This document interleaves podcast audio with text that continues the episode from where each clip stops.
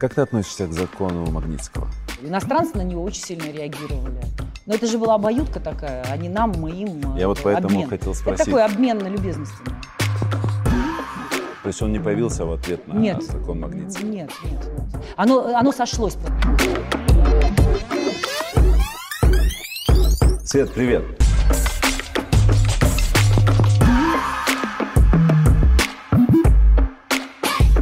Расскажи сразу тогда, где мы находимся, потому что место красивое. Это место, с которого я начала играть в гольф вообще.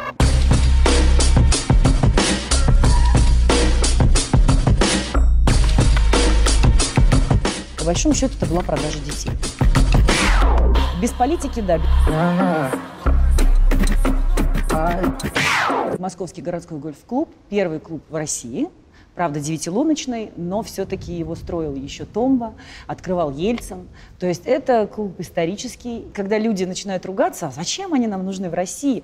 Во всем мире специально, умышленно, максимально сохраняли гольф-поля, чтобы вот эта природа осталась. Но доступ у них все-таки А здесь, непростой.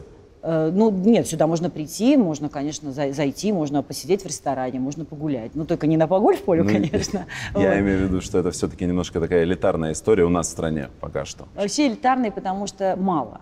Я всегда, когда рассказываю про гольф, говорю, что вот в Америке около 20 тысяч полей. Понятно, что мы же, ну, есть такая конкуренция, то есть стоимость совсем другая.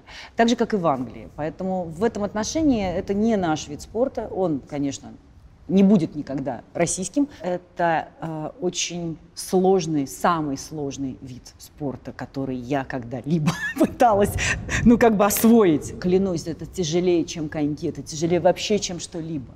И вот это именно и привлекает очень много людей, людей известных, людей э, таких, знаете, целеустремленных. Вот кто заставит себе цель, вот гольф это такая очень тяжелая цель. Если То есть на ты всю жизнь может хватить, да? сто процентов. Работа в СИЗО.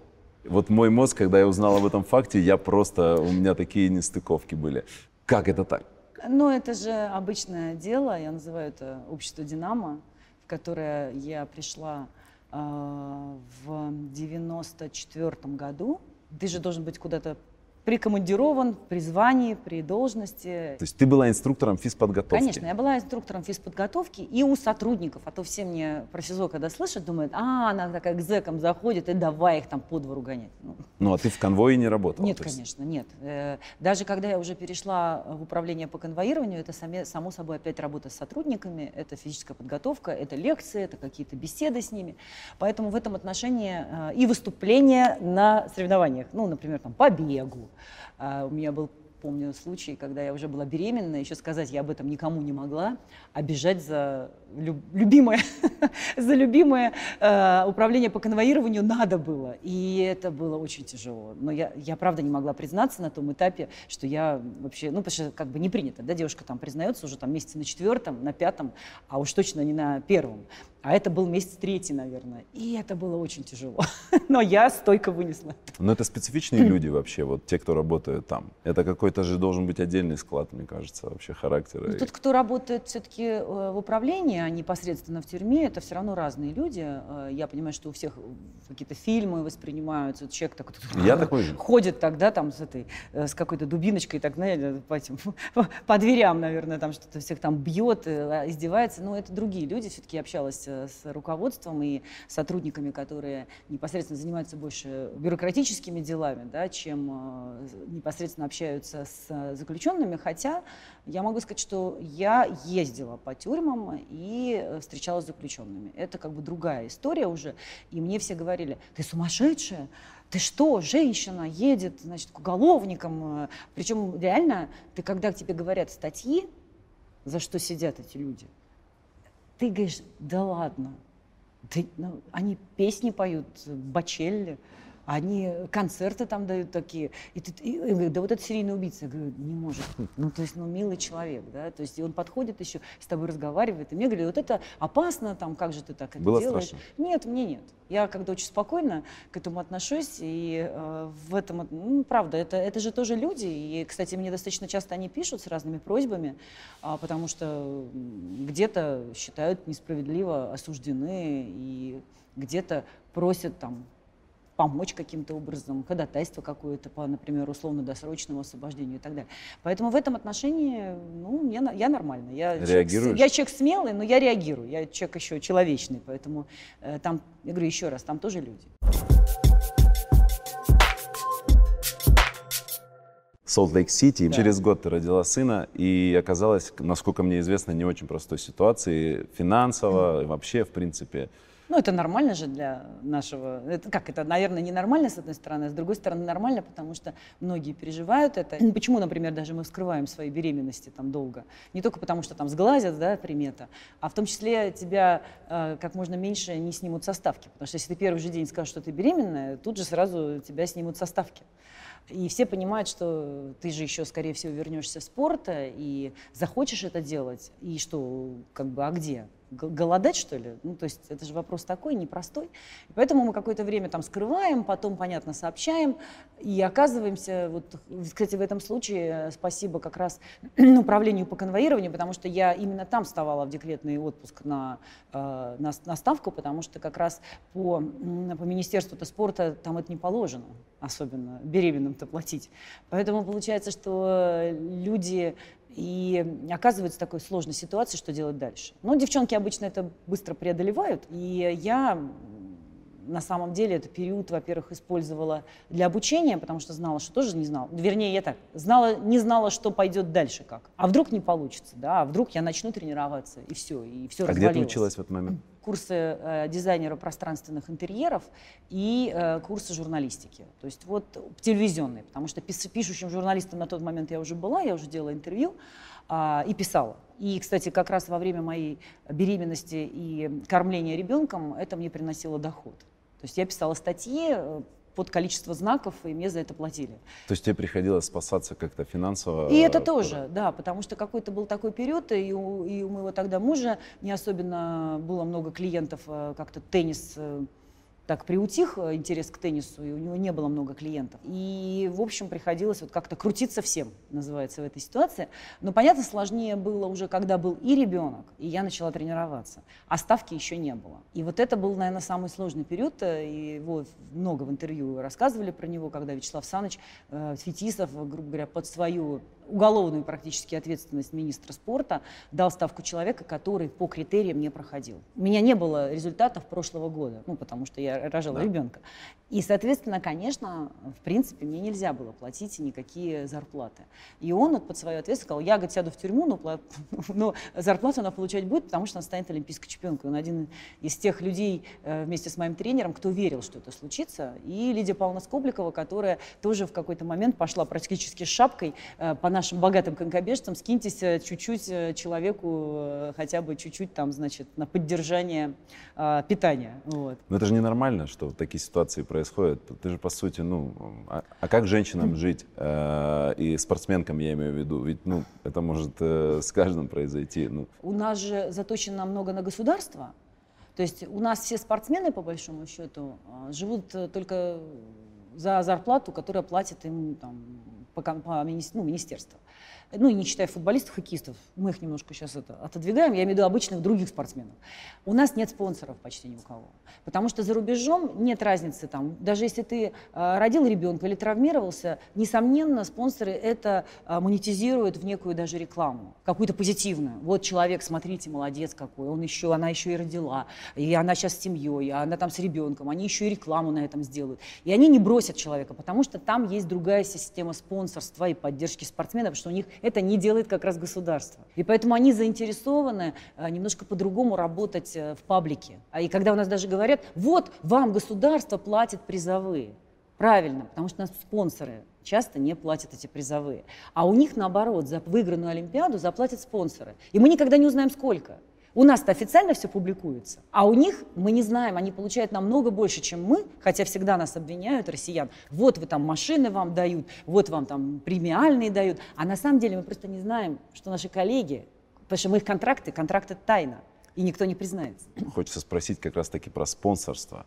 В спорте. Я сейчас тренирую ставропольскую команду гандбольную. Мы в этом году выиграли бронзовые медали чемпионата России, и у нас есть проблемы с финансированием. Не то чтобы наш кейс как отдельный, а, а вообще, в принципе, спонсорство в спорте ведь должно э, как-то, не знаю, делать послабление налогов или так далее. Ведь проблема есть, ты ее сейчас сама озвучила, но как бы ничего долгое время не решается. Ну, просто у нас э, какие-то очень мощные спонсоры, они, говорю, опять же, ушли в ряд видов спорта, и там и остались, да, и, в общем, другие уже не умеют работать или менеджмент не придумывает. Я вот э, зачастую, знаете, сам, э, знаешь, вот э, даже предлагала самим же компаниям, когда они, ну, там, не знаю, для меня это совершенно неправильно, а, возможно, ведут даже вот рекламную какую-то кампанию свою, ну, например, там, не буду, какой-нибудь, телеви... скажем, не буду сейчас говорить, какая, телефонная компания, да, обычная, сотовая, плакат большой, ну, где-то в городе в каком-то, в провинциальном причем. И там бежит конкобежец, причем иностранный. Просто в нейтральном комбинезоне его сделали, потому что он до этого, видимо, был американцем, насколько я помню. Просто это была какая-то красивая фотография, освобожденная, ну, там, за 10 долларов купленная в интернете. И, я, и написано, типа, бежим куда-то там, значит, с какими-то 0,0 там целых 5 У меня вопрос. У нас что, своих нет? Я поняла, что, конечно, придется этому человеку, наверное, заплатить, этому кобежцу. Но возьмите даже, хорошо, не надо брать э, великого. Возьмите какого-нибудь талантливого парня или девочку, это, в этом городе. Вот кто у них известен? Он там победитель первенства России среди юниоров. Он будет точно так же красиво смотреться на этом плакате, как этот американец. Ну, поставь его красиво, сфотографируй, будет все то же самое. Но только весь город будет знать, что этот парень или девчонка вот здесь вот у них. И, возможно, купят больше товаров этой компании. С точки э, зрения государства, каким образом спонсорство поощряется у нас? Ведь у нас э, спонсорство это, ну, это такая, так скажем, история, условно, у нас э, добровольно-принудительное спонсорство, э, оно же больше всего напрягает. Были идеи, были идеи, но, к сожалению, закончились они, как всегда, в нашей стране не очень хорошо, потому что те же компании начали таким образом уходить от налогов. То есть вот еще не придумали систему, каким образом сделать так, чтобы это потом не явилось так она же придумана, система эта. Вон условные датчане, которые нас сейчас обыграли э, футбол не так давно, у них же вообще спорт никак от государства не спонсируется, только в многих за счет странах, частных, в многих частных странах, спонсоров. Да. Ну, во-первых, там есть вопрос компенсаций, э, и вот у нас, как говорю, всегда, у нас не верят сразу, у нас презумпция виновности сразу, первоначально, что вот если э, что-то сделать, ну, мы помним, как было это, когда ряд действительно тех, кто получал Э, ну, карт-бланш на финансирование спортом, ушли от, там, а, акцизная вот это была история, и когда потом, потом, потом перестреляли всех. Вот. И мы помним, чем все, к сожалению, это закончилось. И, наверное, вот этот тогда опыт отрицательный плохо сыграл на будущие нормальные спонсорские э, контракты для кого-либо. Есть частные? Есть. У нас сейчас э, ну, первые попытки сейчас сделаны э, с лотереями. Ты должен определенный процент э, направлять в федерации ставки на которых были сделаны. Но понятно, мы же понимаем опять, кто получает эти деньги. Ну, конкобежцев редко ставят. Поэтому там, может быть, какие-то маленькие денежки, там, ну, совсем маленькие, идут в Федерацию конкобежного спорта, а понятно, опять все ставки на футболе, на игровых видах спорта, на теннисе. Как бы вот здесь уже как-то это выстрелили. Ну, опять же, для этих федераций.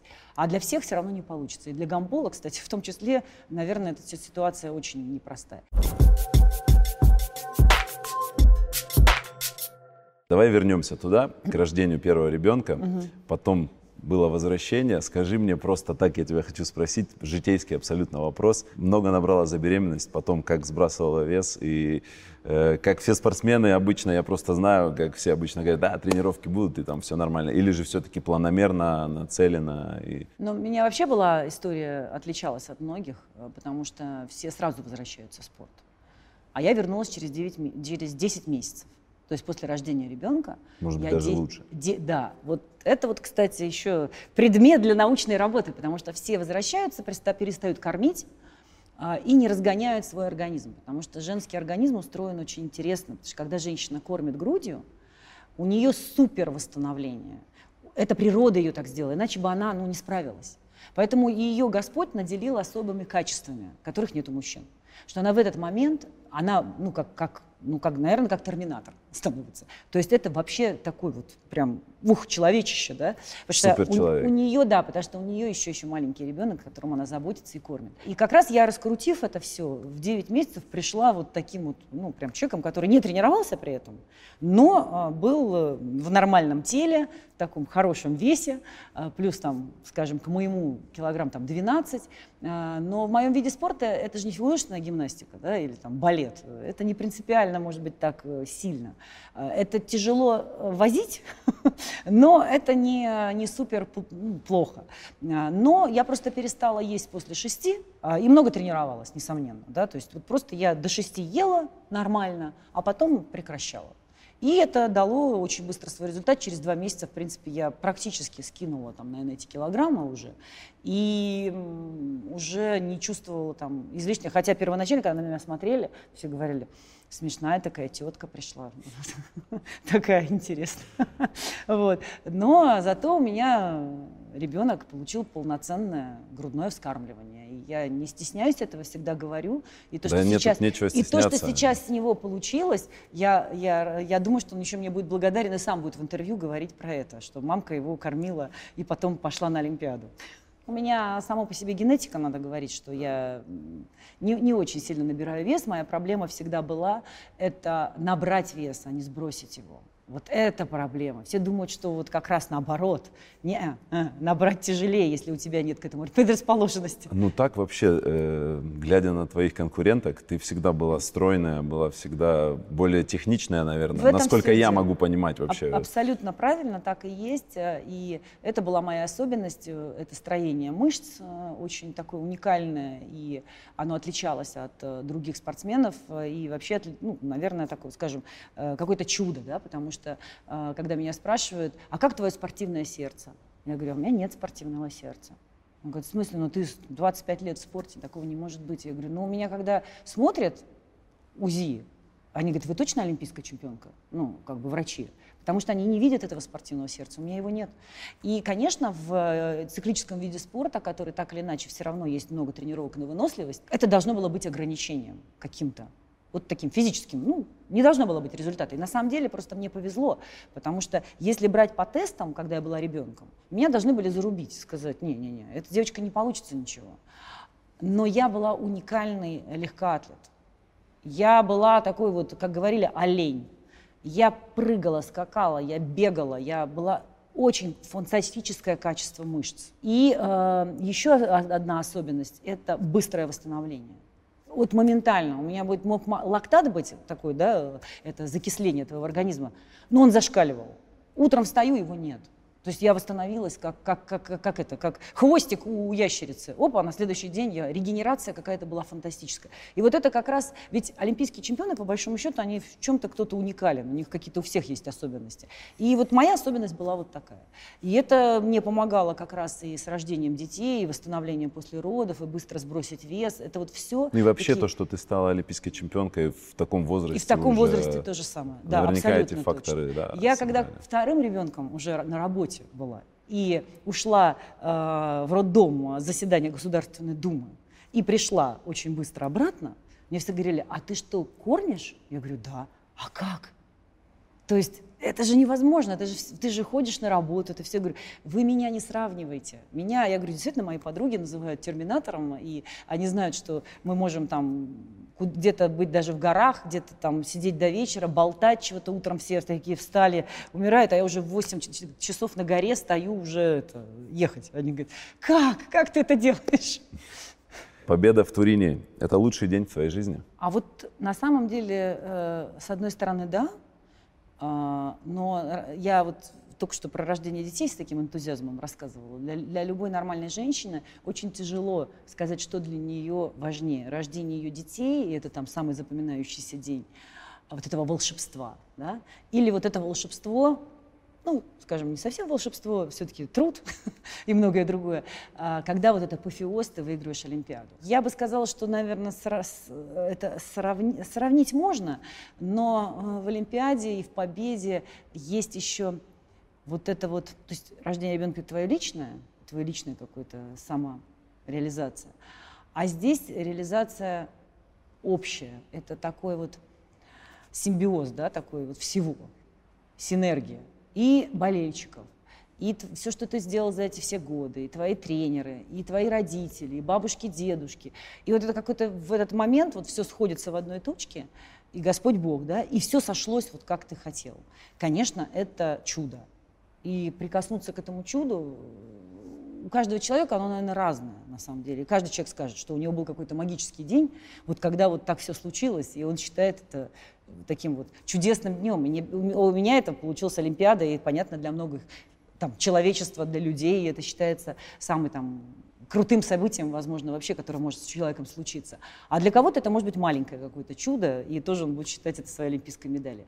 Но вот эта вот связь с зрителями и вот, вот этот вот энергетика, наверное, да, я бы сказала, потому что я вообще про энергетику. Я почувствовала, когда миллионы людей в одновременно, в один момент думают о том, что а думаешь ты. Это невероятное ощущение, не даже от победы, да, а вот того, что они радуются в этот момент за тебя точно так же, как ты. Вот это испытать нам вот не, не даже не сам факт, что ты выиграл вот это, а вот, наверное, вот это вот поток, который на тебя сваливается, и ты вот так вот захлебнулся, потому что ты понимаешь, что огромное количество людей в этот момент вот думает так же, как ты. Что было главной мотивацией вот именно тогда? А, ну, мотивация и финансовая была в том числе, потому что на тот момент, э, как раз когда родился Ярослав, э, я очень хотела, чтобы он жил в своем доме. И мне мои друзья иностранцы дали в долг ровно ту сумму, которую нужно было, ну, выиграла бы я, если бы выиграла Олимпиаду. Вот видишь. Абсолютно точно это была мотивация серьезная, как бы вот отдать им эти деньги, потому что я понимала, что больше я их отдать никак не смогу. То есть, ну, смогу, но только точно не сразу а там через какое-то количество лет, и, может, возможно, надо будет еще остаться в спорте и побегать. А, хотя я уже хотела как-то завершать свою спортивную карьеру. В то же время меня ждал маленький Ярослав дома, я его тут бросила на два года, э, ну не на два, поменьше, конечно, все-таки, на, на год. И где-то мама там ездит, э, что-то там она делает. А простит ли он мне это? А как он, ну все-таки это совсем маленький ребенок, нет мамы рядом. Правда, моя сестра ему заменила маму практически на сто процентов. Но родной и вот близкий, и тот, кто тебя родил, это совсем по-другому. И это была мотивация очень серьезная. И потом меня мотивировал мой бывший муж, который говорил, что э, я тебя отпустил, но ты имей в виду, что если не получится, я тебе тоже этого не прощу.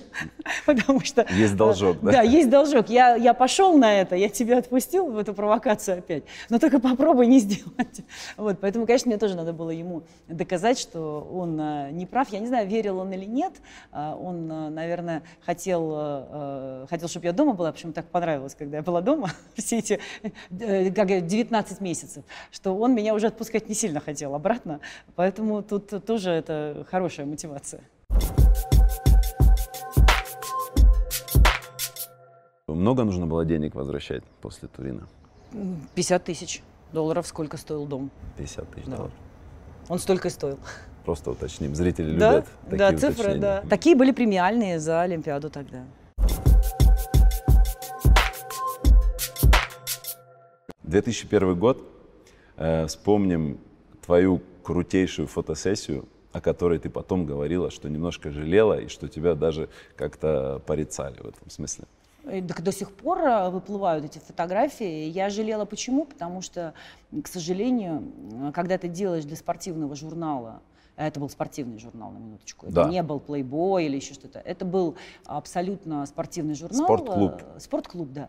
И э, там была цель показать вот мышцы женские. Ну, что как девчонки. Уникальное вот твое мышц, строение мышц, Тело, правильно? да, вот какое оно тело. Причем я ню не фотографировалась, у меня я была в шортах, э, и э, топлиса у меня не было. Категорически сказала, что это точно нет. То есть, если вы хотите меня, увидеть там. Я буду в шортах, но не топлес. Ну хорошо, они согласились, потому что все девчонки остальные в этой фотосессии были топлес, кроме меня. И э, потом ты думал, что это ты показываешь действительно на тот период, ты молодой, и тебе кажется, что действительно ты показываешь просто красивое тело. Но ты и так бегаешь в комбинезоне, да, девчонки в купальнике. Но почему-то как только появляется вот этот навет ню, тут же сразу все начинают ханжески говорить, что а, значит, она голая фотографировалась, это значит там эротика. А, и через годы, несомненно, это рикошетом мне прилетело. Потому что меня же уже видят в доме и видят вот там.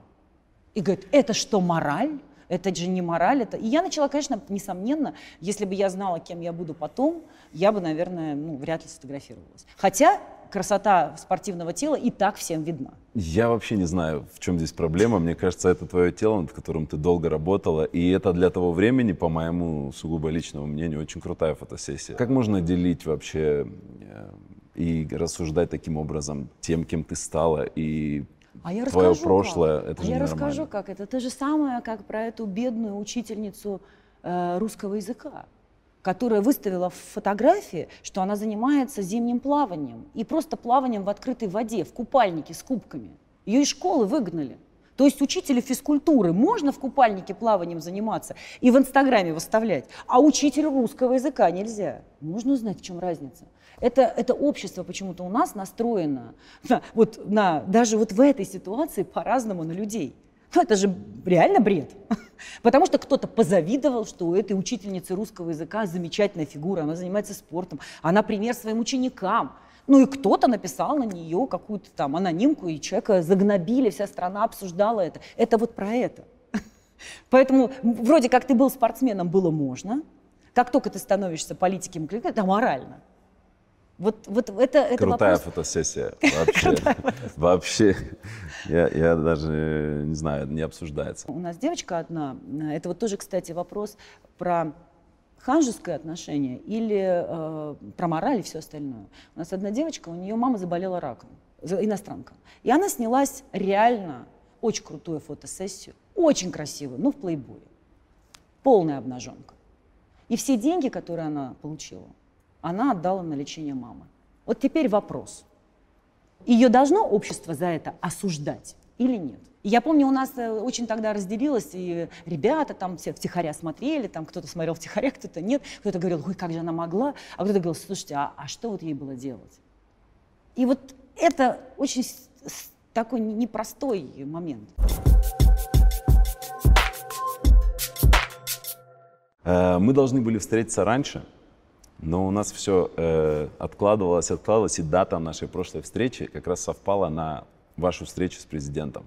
Как она прошла? Это, наверное, тот случай, когда я даже не знаю, обычно же э, президент приходил в Думу, э, буквально сказать уходящему составу, э, пожелать удачи, сказать, как хорошо или нехорошо мы работали.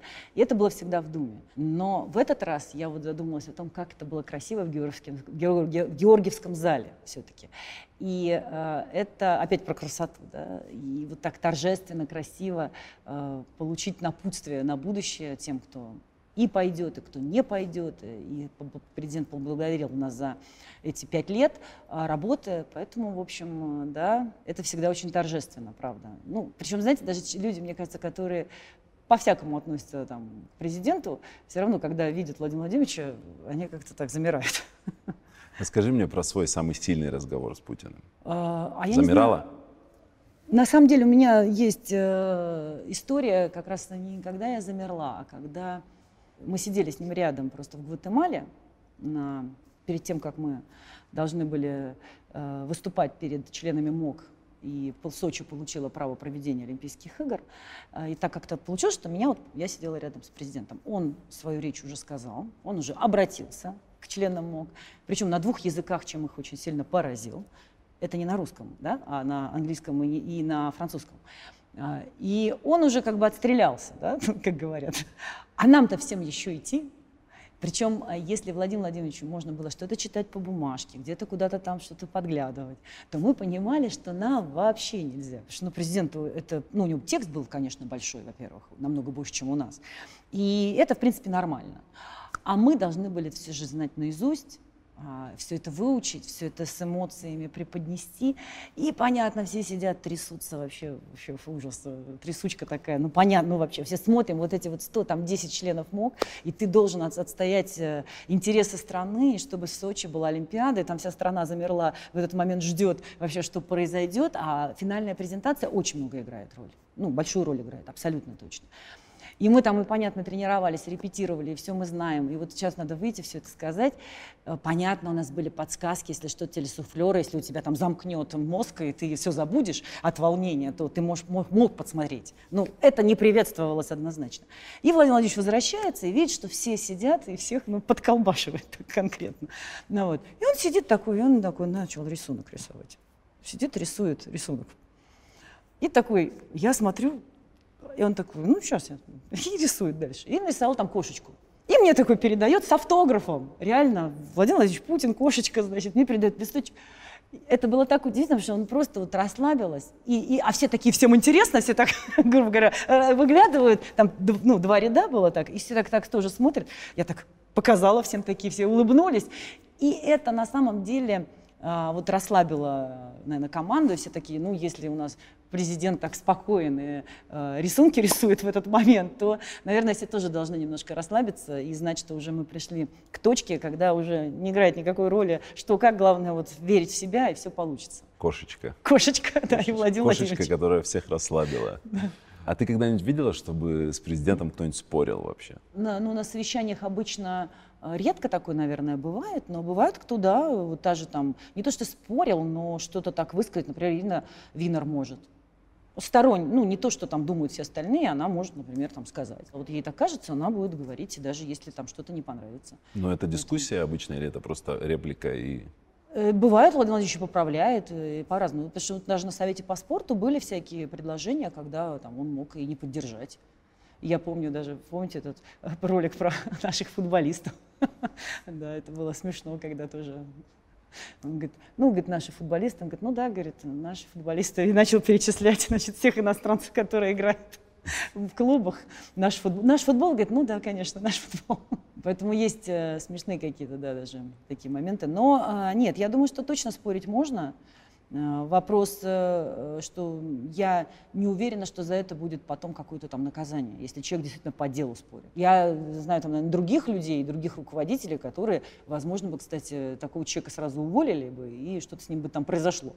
А, ну, имеется в виду, где-то он потом потерялся. Я уверена, что он как раз не будет гнобить кого-то, кто, во-первых, дельное что-то предложил, даже если это не не, со, не соответствует там, его представлениям каким-то. Вообще 21 год правления – это нормально?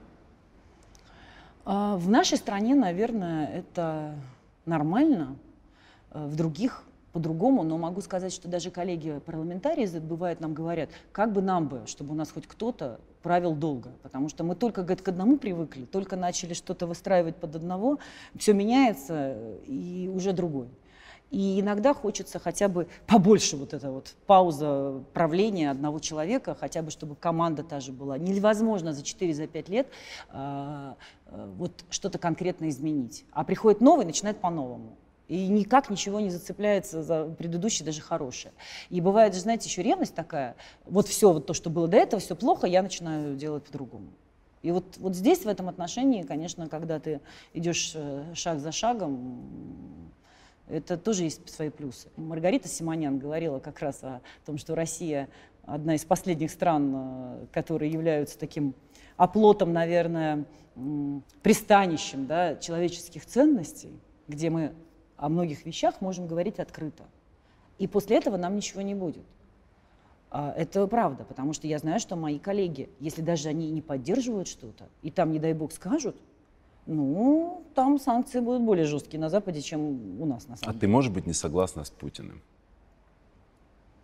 Но у меня нет такого, чтобы я была не согласна, честно говоря. Я могу где-то не согласна быть, наверное, с правительством по каким-то решениям. А Владимир Владимирович очень взвешенно подходит э, к тому, что он говорит, что он делает. Поэтому я не думаю, что он тоже всегда согласен с правительством, скажем так. Даже тут вот закон как раз э, вето наложил. В общем-то, это, это нормально. Это просто, может быть, как-то прошло незамечено, но такие случаи бывают. Просто у нас там это не пиарит сильно, видимо. Э, ну, вернул закон обратно на доработку. Слушай, ты как президент лиги, оцени, пожалуйста, от 1 до 10 игру нашего президента. М-м, обычный любитель. Такой простой абсолютно. Ну, вот эти все матчи, которые там... Ну, это нельзя показывать. Ну, мы как спортсмены должны нет, это признать. Не, не, они, нет, это можно показывать, э, я считаю, э, вот как забивает, э, вот какие-то вот моменты, но весь не надо. Все.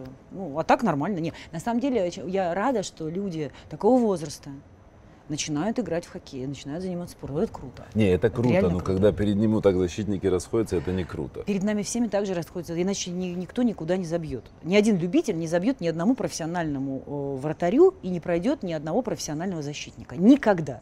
То есть если любители играют с профессионалами вместе, это невозможно. Вратарь должен сделать вот такой финт ушами, чтобы не поймать шайбу. И это вот, ну, потому что зрители хотят каких-то шайб, хотят какие-то эмоции. Поэтому, понятно, может быть, там не так явно это делать, но на самом деле это нормальная практика.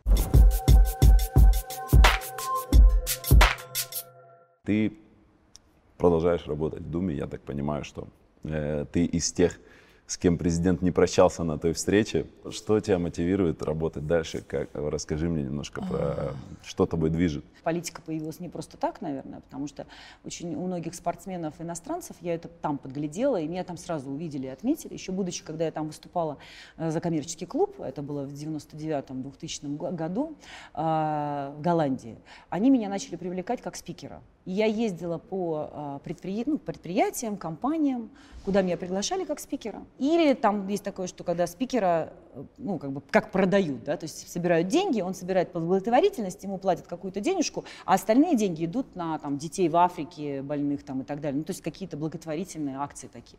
И спикера приглашают вот, выступить перед людьми, интересных людей. И эта практика такая очень э, популярная за рубежом, и я тогда уже научилась э, разговаривать с аудиторией, минимально хотя бы там, на английском причем еще. Самое тяжелое, конечно, когда ты приходишь в зал, а у тебя сидят дети, среднее поколение, молодое поколение и бабушки. И ты должен настолько построить свою речь и рассказать что-то интересное, чтобы всем этим людям было интересно, они не ушли из зала. И детям, которые досидят до конца, им будет интересно. И бабушкам на заднем ряду, обычно так как-то вот иерархия такая. Вот. И это вот, это самое сложное. Вот, вот почувствовать зал, это как вот практически ты как актер, ты выходишь и ты начинаешь считывать этих людей и понимать, вот что они хотят услышать, чтобы какие вопросы они тебе зададут. Мне нравится. Тебе да, нравится? Мне нравится, да. А твоя работа тебе нравится? Мне нравится моя работа, потому что когда я довожу до конца какие-то даже вот интересные законопроекты, которые до этого не могли многие годы сделать, довести до конца мои коллеги, мне особенно приятно, например, потому что я подхожу, наверное, чуть по-другому, чем многие другие. Я а, не стесняюсь, и не, бо- не, не то, что даже не стесняюсь, мне не зазорно сесть э, с юристами рядовыми аппарата там, Госдумы, с э, аппаратами там, правительства, вот сесть с ними и прорабатывать законопроект вот прямо вместе. Далеко не все считают, что я депутат, значит, это они там должны сделать и мне принести. Не получится, не сработает. Надо прям садиться вот рядом. И, а им тоже приятно, они начинают с тобой работать, потому что для них, э, с них, как, к ним, как, ну, человек, ничего себе, ну, вот, обычно так не бывает. И они начинают реально еще лучше работать и качественнее это делать. И люди отзывчиво к этому относятся, они реально а, сделают свою работу хорошо. Я это несколько раз, у меня было это, когда еще на Сочинским законом работали, и потом впоследствии у меня было еще несколько крупных таких законов, где очень много людей, очень много юристов, которых надо посадить за один стол, чтобы все договорились. А ты как медиатор.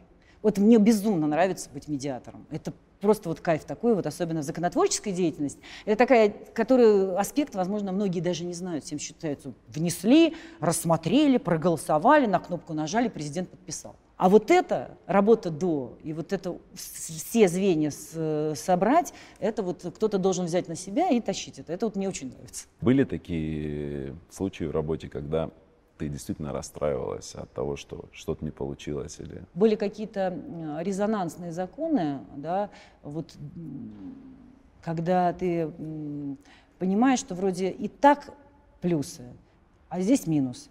И где больше плюсов или минусов, точно не знаешь, только история и только жизнь покажет, а, кто был прав. Даже буквально недавно меня там спрашивали про закон Димы Яковлева, я человеку рассказывала, да. Он говорит, а что именно так было? Я говорю, да. Он говорит, а я воспринимал это по-другому. Когда я ему рассказала всю подоплеку, он согласился со мной. Он говорит, а я, говорит, был ярый там, как бы противник. Кстати, в этом законе вот именно было то, что, за, за что мне было, наверное, неприятно, то, что, насколько я поняла, что тем детям, которые обещали, которые были уже в стадии оформления, вот я так и не знаю, уехали они или нет. Потому что, вот, наверное, по ним должно было быть решение, что они должны были уехать. А вот по остальным уже да. Там уже не начинать эти процессы, не обещать людям, не то, что уже была какая-то связь у этих людей с этими детьми. Если они остались в России, потому что я знаю, что кто-то из них уехал, кто-то нет. Э, вот это, наверное, за то, что было не очень приятно, комфортно. И ты понимаешь, хотя в целом жизнь показывает, что ничего это хуже не сделало, а только лучше. Закон Димы Яковлева. Восемь лет назад, по-моему, где-то, наверное, принят. так и было. Да. да. Ты тоже поддерживала его всячески. Да, я его поддерживала, потому что э, знала ситуацию изнутри, и мы же э, Почему это тогда с Америкой произошло? Потому что дети, которые, к сожалению, уезжали туда, были бесконтрольны. Да, в каких-то штатах все было нормально, а в каких-то штатах, э, к сожалению, детей убивали и не знаю, куда там исчезали, мы не знали, не могли проследить даже, где они оказывались. Причем, заметьте, что закон Димы Яковлева не распространялся на все остальные страны а все остальные страны усыновляли больше, чем Америка. И вот эта иллюзия о том, что они усыновляли детей-инвалидов, это неправда. А, усыновлялись, во-первых, дети до года, очень большим количеством. По большому счету это была продажа детей. И эти дети не оставались здесь, в России. Хотя огромное количество людей в России ну, хотело... Продажа детей? А как еще? Ну а почему это происходило внутри Ну потому что были страны? агентства, которые этим занимались. Но этим же государство должно контролировать. Это же Государство могло с этим контролировать, но э, была своя история, коррумпированная история. К сожалению, у Америки в ряде штатов э, э, законы федеральные не такие значимые, как э, шта, закон штата. И вот тут как раз и получилось, что подписав соглашение, оно где-то не играет никакой роли, им Россия э, ехала-болела. Они живут по своим законам.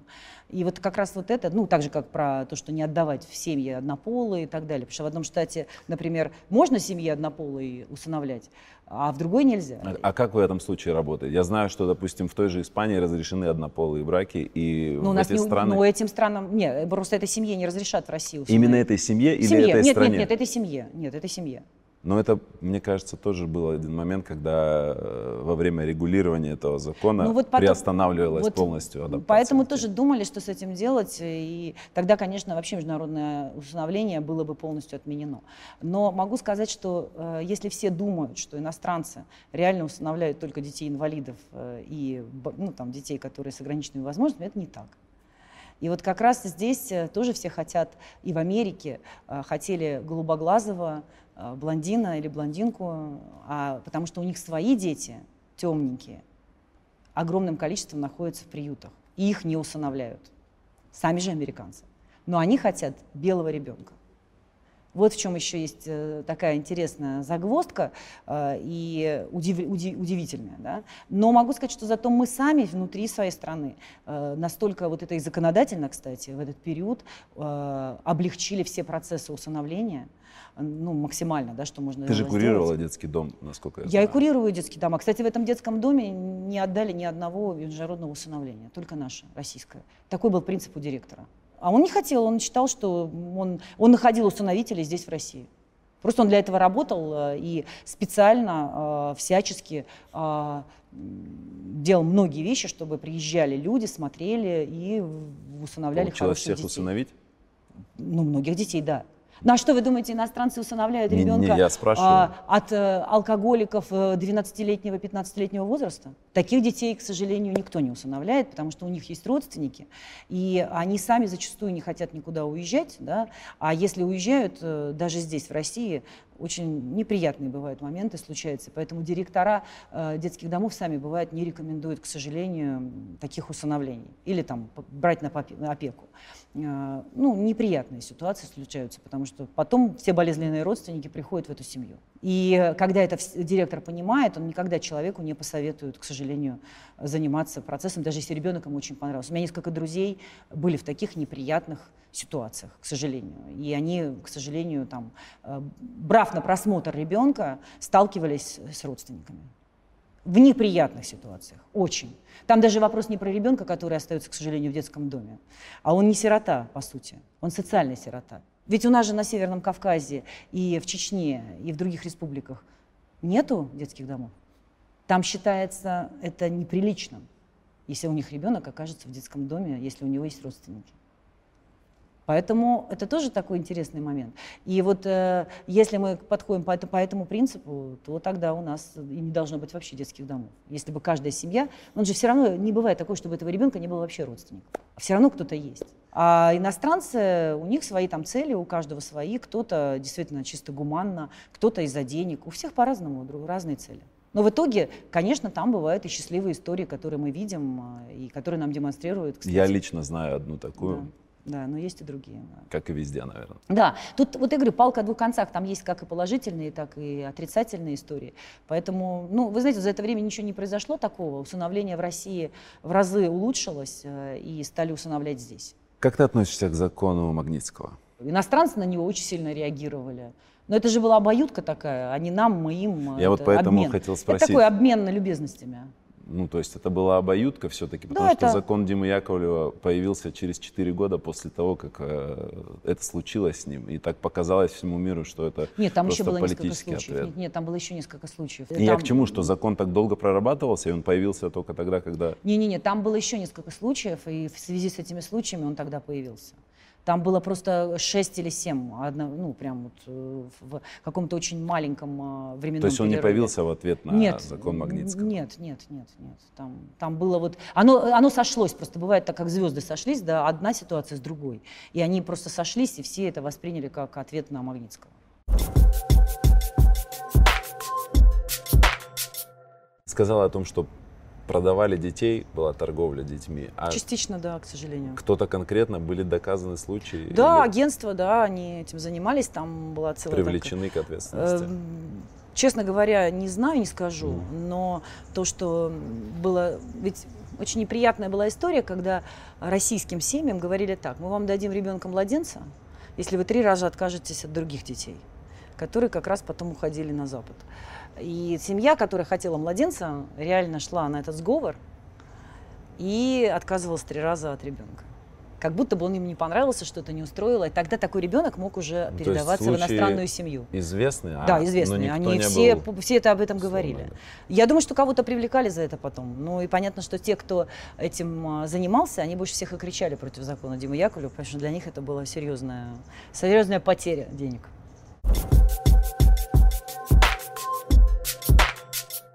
А у тебя как политика какая цель сейчас? Есть такое четкое понятие, как в спорте, допустим? Я не знаю, медаль, кубок, что-то еще? Ну, в моем случае, если я делаю хорошо свою работу, значит, я приношу пользу. Это точно.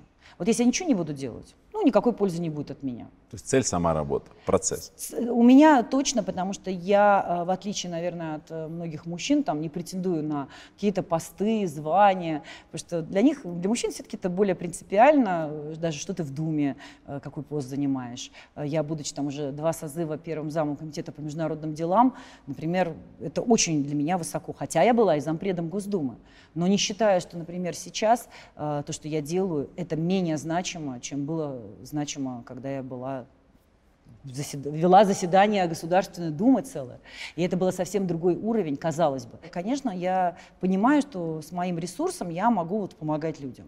И я вижу, что э, люди на это ориентируются, даже сейчас они вот пишут. Но, конечно, иногда это перебор, честно скажу. Когда пишут, у нас в подъезде нет лампочки, это перебор, правда.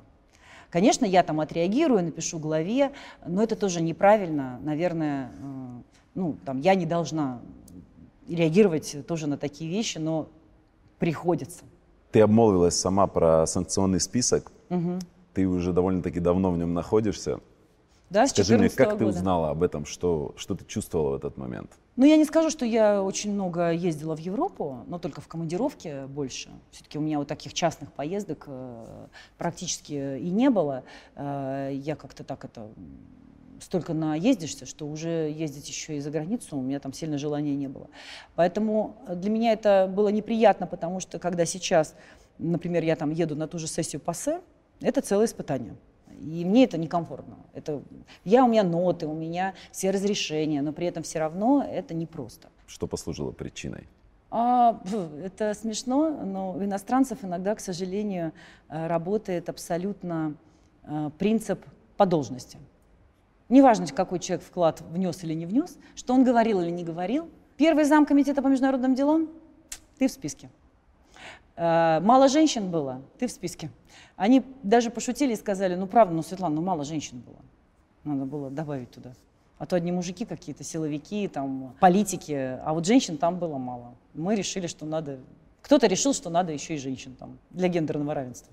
То есть так все прозаично? Очень прозаично. Мне и так никто не смог ответить, они сами, по-моему, не знают. Это было по должности. Одна из версий, ты говорила, я вот сейчас читаю, э, о том, что м, это версия из-за Сочи 2014. Да. Оно после, сразу после Сочи, я очень много позитивных вещей говорила и до Сочи, и во время Сочи, и после Олимпиады в Сочи. Это не соответствовало тем новостям, которые создавали там. А я же давала интервью и для иностранных СМИ, и, в общем, как-то было несоответствие какое-то. Ну и Крым. Потом тоже... Ну вот в следующем списке у меня стояло как раз-таки про Крым. Да, был Крым следующий, конечно. Ты, ты сказала, что мы единогласно проголосовали за воссоединение Крыма. Да. Почему ну, так сказали, за? так сказали еще 450 человек, потому что это было единогласно. Потому что я всегда считала, что вот люди, которые жили в Крыму, они себя ассоциировали абсолютно с Россией. И я ездила в Крым очень давно, отдыхать, когда он был украинской э, э, Украиной, э, я могу сказать, что люди говорили на русском. Они поним... Вот представляете, что бы сейчас было в Крыму? Вот когда русский язык сейчас запрещают, когда русских даже не считают меньшинством, вот сейчас вот целая история у нас, даже не причащают к там, малым народам. Ну, можно это такое себе представить? Ну, как сейчас дела в Крыму? Ну, могу сказать, что вот все рейтинги социологические, которые сейчас э, есть, э, они намного довольнее, более довольны, чем, например, люди в Сибири. Ну, и существует же другое мнение о том, что инфраструктура не развита, о том, что да, что там говорить, в принципе, ну, а по прошествии ну, нет, двух лет. А, нет, во-первых, инфраструктура не развита, это вопрос даже к Украине, потому что как раз это и было желание их э, э, быть с Россией, потому что понимали, что их просто забыли, и инфраструктура не строится за один год. Ну, это невозможно. Ну, уже не и один год прошел. Я понимаю. Но, во-первых, первоначально надо было все в юридическое поле перевести. Там же были люди, собственники. Там же были, надо было и разобраться и с украинскими собственниками. Ты же тоже их просто на улицу не выкинешь. И так далее. То есть много было юридических моментов, из-за которых даже строительство инфраструктуры первоначально сразу начаться не могло. А вот сейчас то, что происходит, ну, это, я вижу огромные изменения. Ну, не знаю, для меня вот человек, который приезжает каждый год и видит, как там меняется, они, они огромные.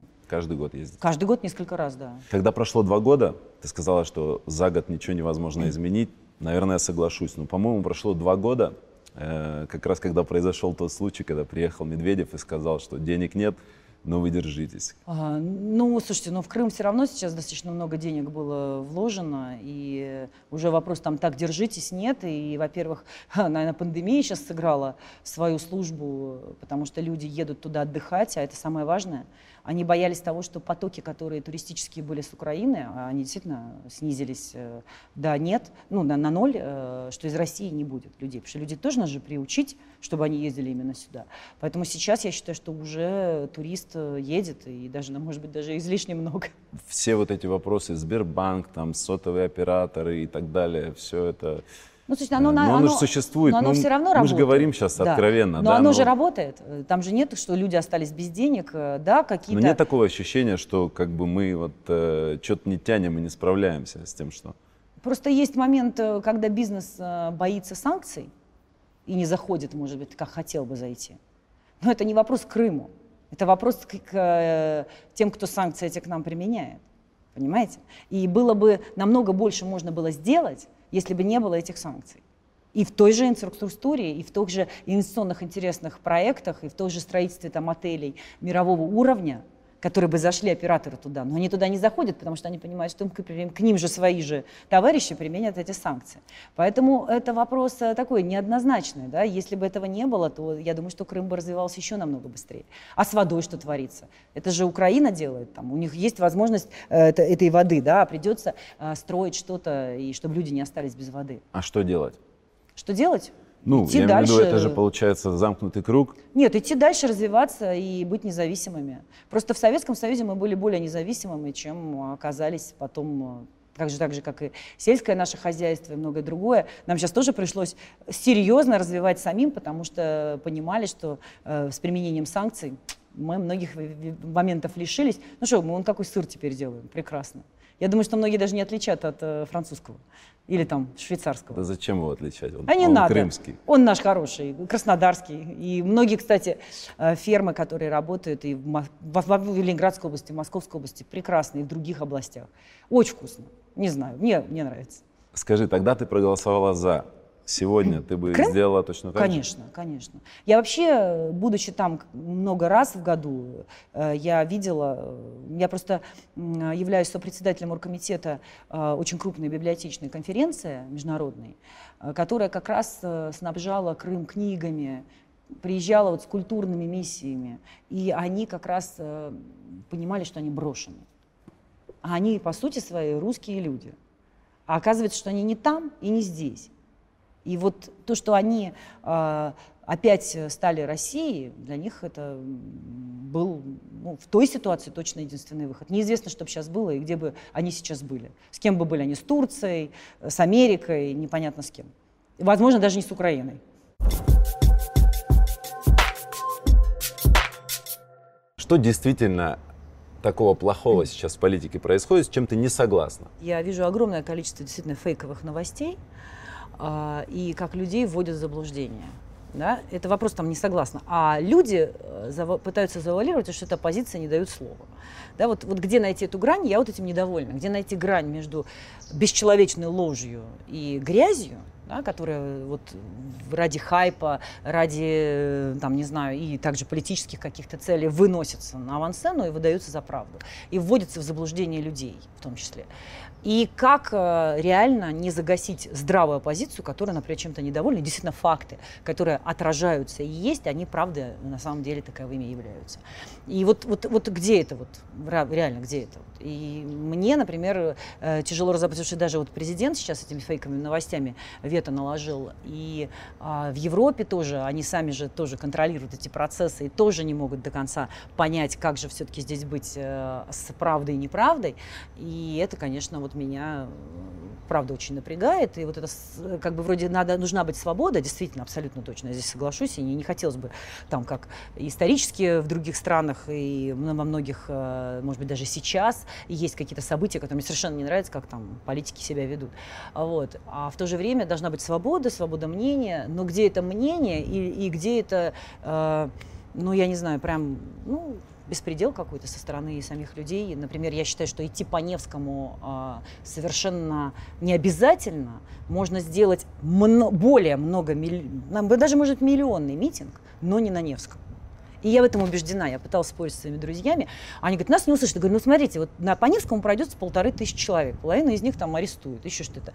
А 300 или 500 тысяч соберутся в Купчино. Но мне кажется, массовость же здесь важнее, чем пройти по Невскому. И чтобы тебя арестовали. А санкционировать митинг в Купчино, это, это будет больше людей. Причем я знаю кучу людей, которые придут на этот митинг. Но они на Невский не пойдут.